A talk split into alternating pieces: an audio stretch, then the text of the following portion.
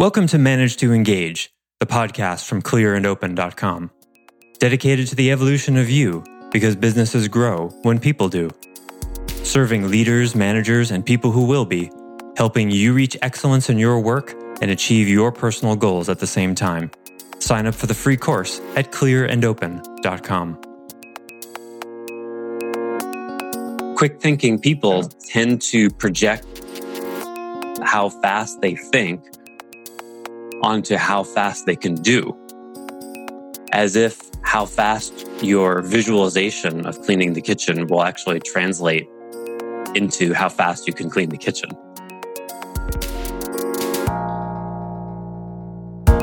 Hi, it's Joseph, and thanks for tuning in to Manage to Engage, the podcast from clearandopen.com. We start today's episode with some reflections on the previous series about desirable difficulty. So if you haven't already listened to episodes 218 through 221, I recommend going back and listening to them first. It'll be relevant later in this series as well. We then segue into our topic for the next four episodes your passion path. We'll view the nature of work from a historical point of view, revealing how things like slavery and unregulated factory work left scars on our collective unconscious, language, and cultural perspective, so that we can start identifying and working to change the cultural conditioning that all of us have undergone. In doing this, we can start engaging with work on a more productive and fulfilling level. I offer weekly member webcasts, online courses, and mentorship at clearandopen.com because it's my truth that with the right tools, anyone can eliminate the people, money, and time problems holding them back in business. And I share parts of these webcasts and courses on this show because I want to help you too. If you're enjoying the show and learning from it, I'd love your feedback. If you're listening to the show on an Apple device, all you have to do is open the podcast app, view the full description of this episode, and click the link to leave a rating and review for the show. Thanks so much for listening. Now let's start the show.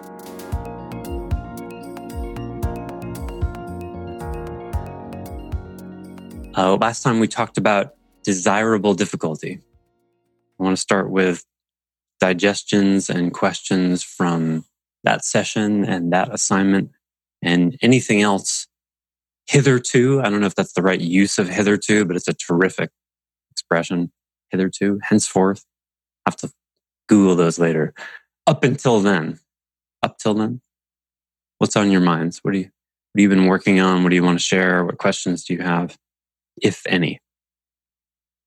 There's no hand raising here. It's not school.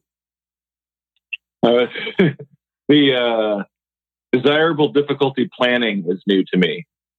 It takes more time than I anticipated to do the things that uh, I'm trying to do that are new and challenging. So I'm uh, like I just finished cleaning uh, the kitchen as part of my, uh, you know, I shared it with you, but part of what I did, I was like, okay, this is just gonna be real quick.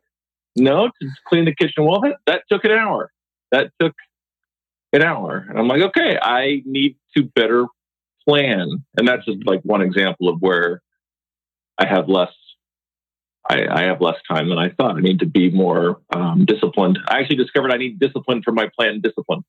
So yeah, I, that, that was my big. Yeah, that's exactly what I was going to say. You discovered another desirable difficulty, which is to spend more time and uh, quality of attention in planning, which yeah. is not unusual at all. You know, um, most of the time when um, people will say, "Well, I don't know how to plan," very often uh, but what really they mean is, I've not yet ever really dedicated the quality of time and, and attention that it requires. You know, it's like. To sit down and, for example, plan one's day. Okay, here's how I want the day to go. That might take five minutes, but more likely it takes 20 or 30 in the beginning, depending on the day. Yeah.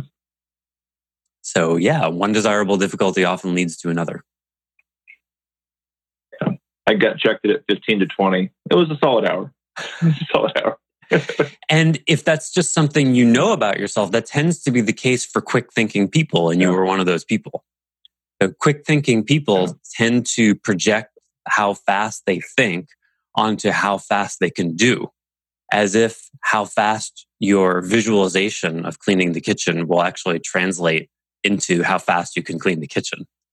Oh, my visualization of cleaning kills. I kill the visualization. Yeah, I mean, yeah, yeah, you dropped a clean bomb on that thing, right? Boom, twenty minutes and it was done. Yeah. and and surely yeah. you visualize that faster than the vast majority of people on the planet. But the the just the fact is about cleaning, you know, unless you're the Flash, there's the limits of you know time and space and the four dimensions that we live in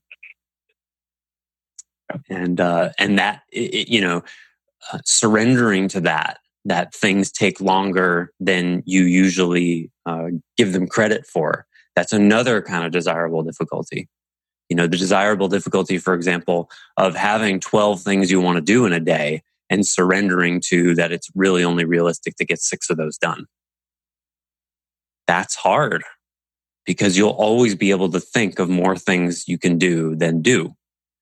So the desirable difficulty is to face that rather than people can for years operate with 12 things want to get done, six things get done for thousands of days in a row with this idealism of, well, maybe tomorrow, well, maybe tomorrow, well, maybe tomorrow. And they haven't faced that reality of uh, you're living in a fantasy world.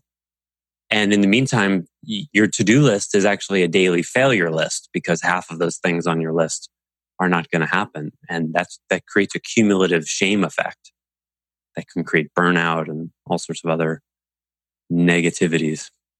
So you, you bring up a lot here. Something as simple as planning to clean a kitchen. If you pull on that thread, you can learn so much about yourself. Anyone else?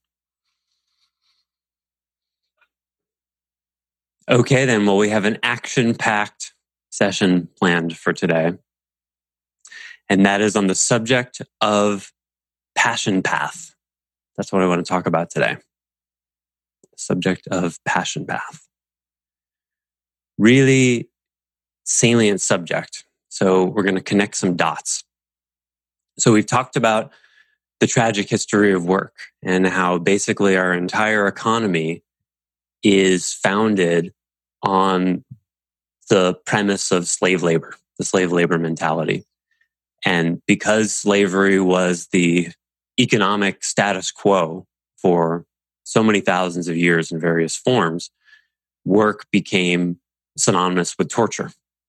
Linguistically, literally synonymous with torture, as I talked about.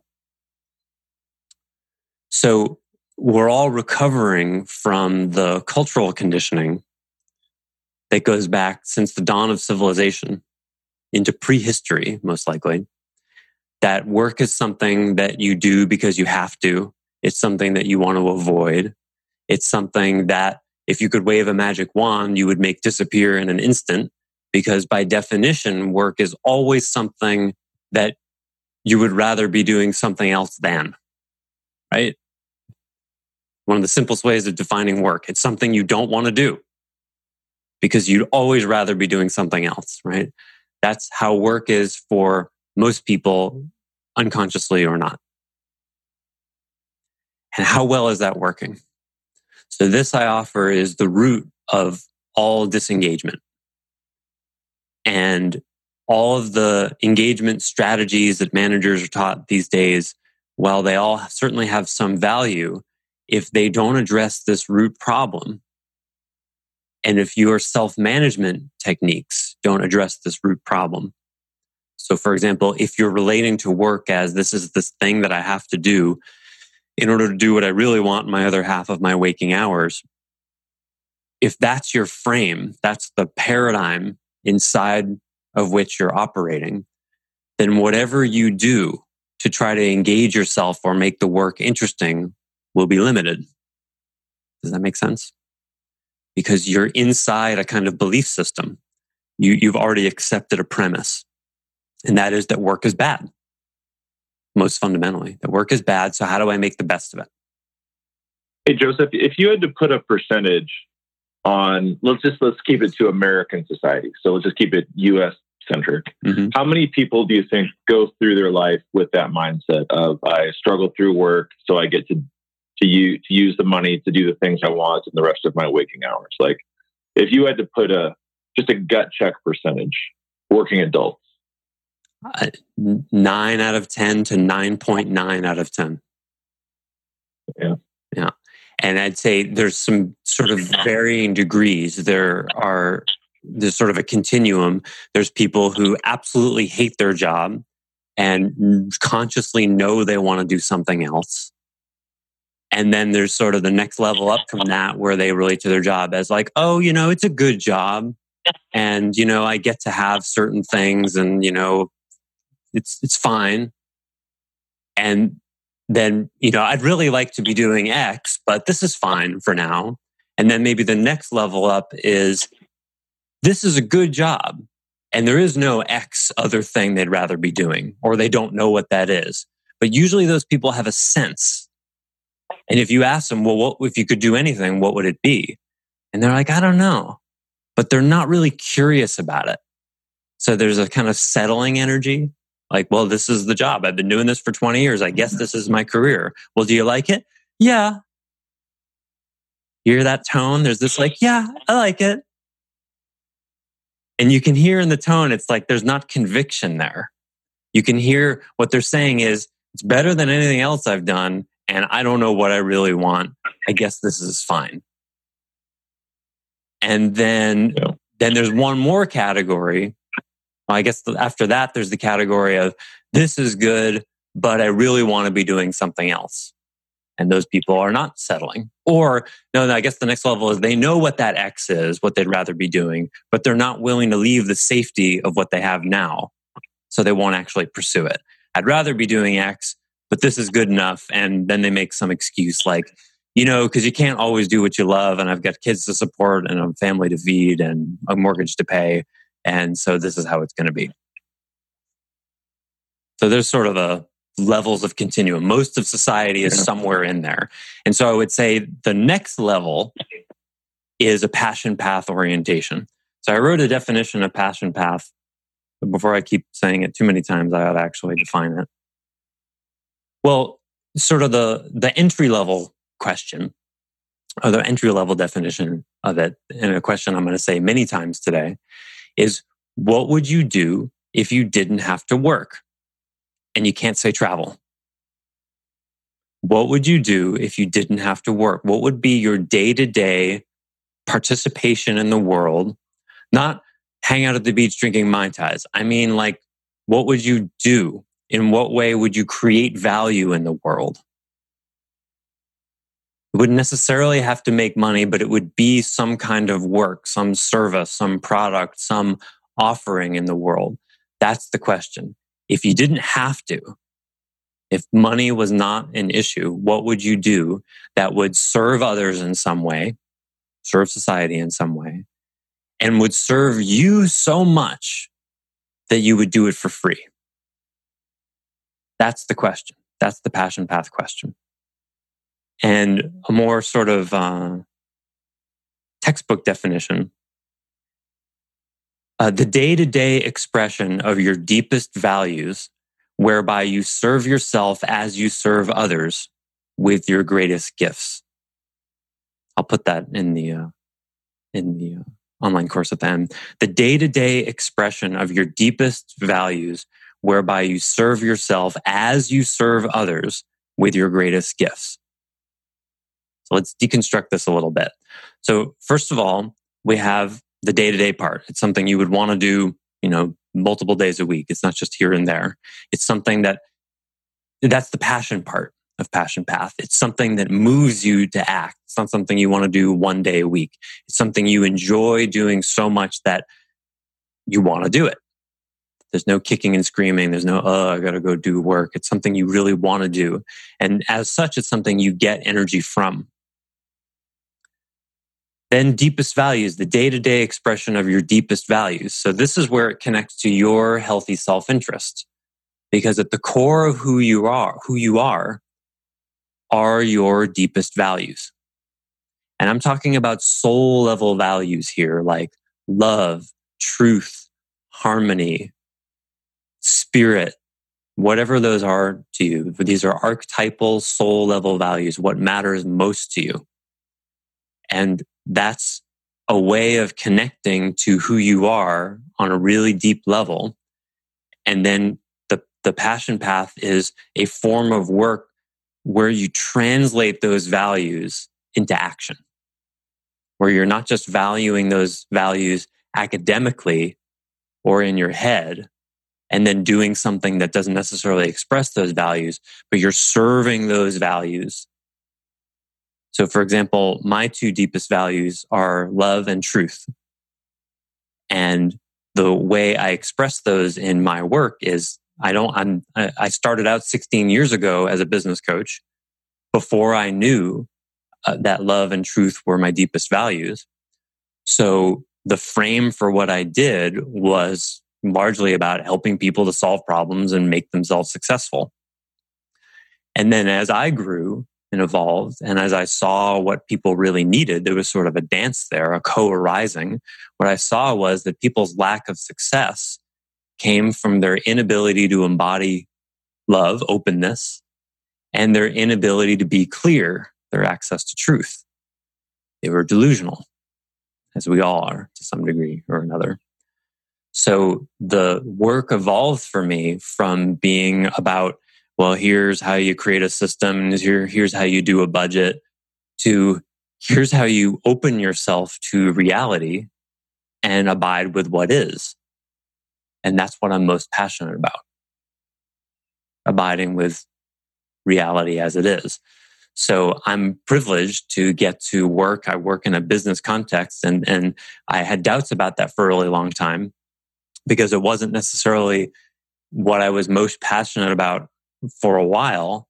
The world of business, I found it kind of artificial and stuffy and fake. But then what I saw was that this is where this is the best way to influence people because there's a built in accountability. They're in pain they're, they're, they have real problems with real financial consequences. So if you talk to uh, business coaches versus life coaches, for example, or therapists, you'll see that the results business coaches produce in people are a heck of a lot quicker because there's leverage. Therapists will listen to someone talk about the same problem for as many as 30 years.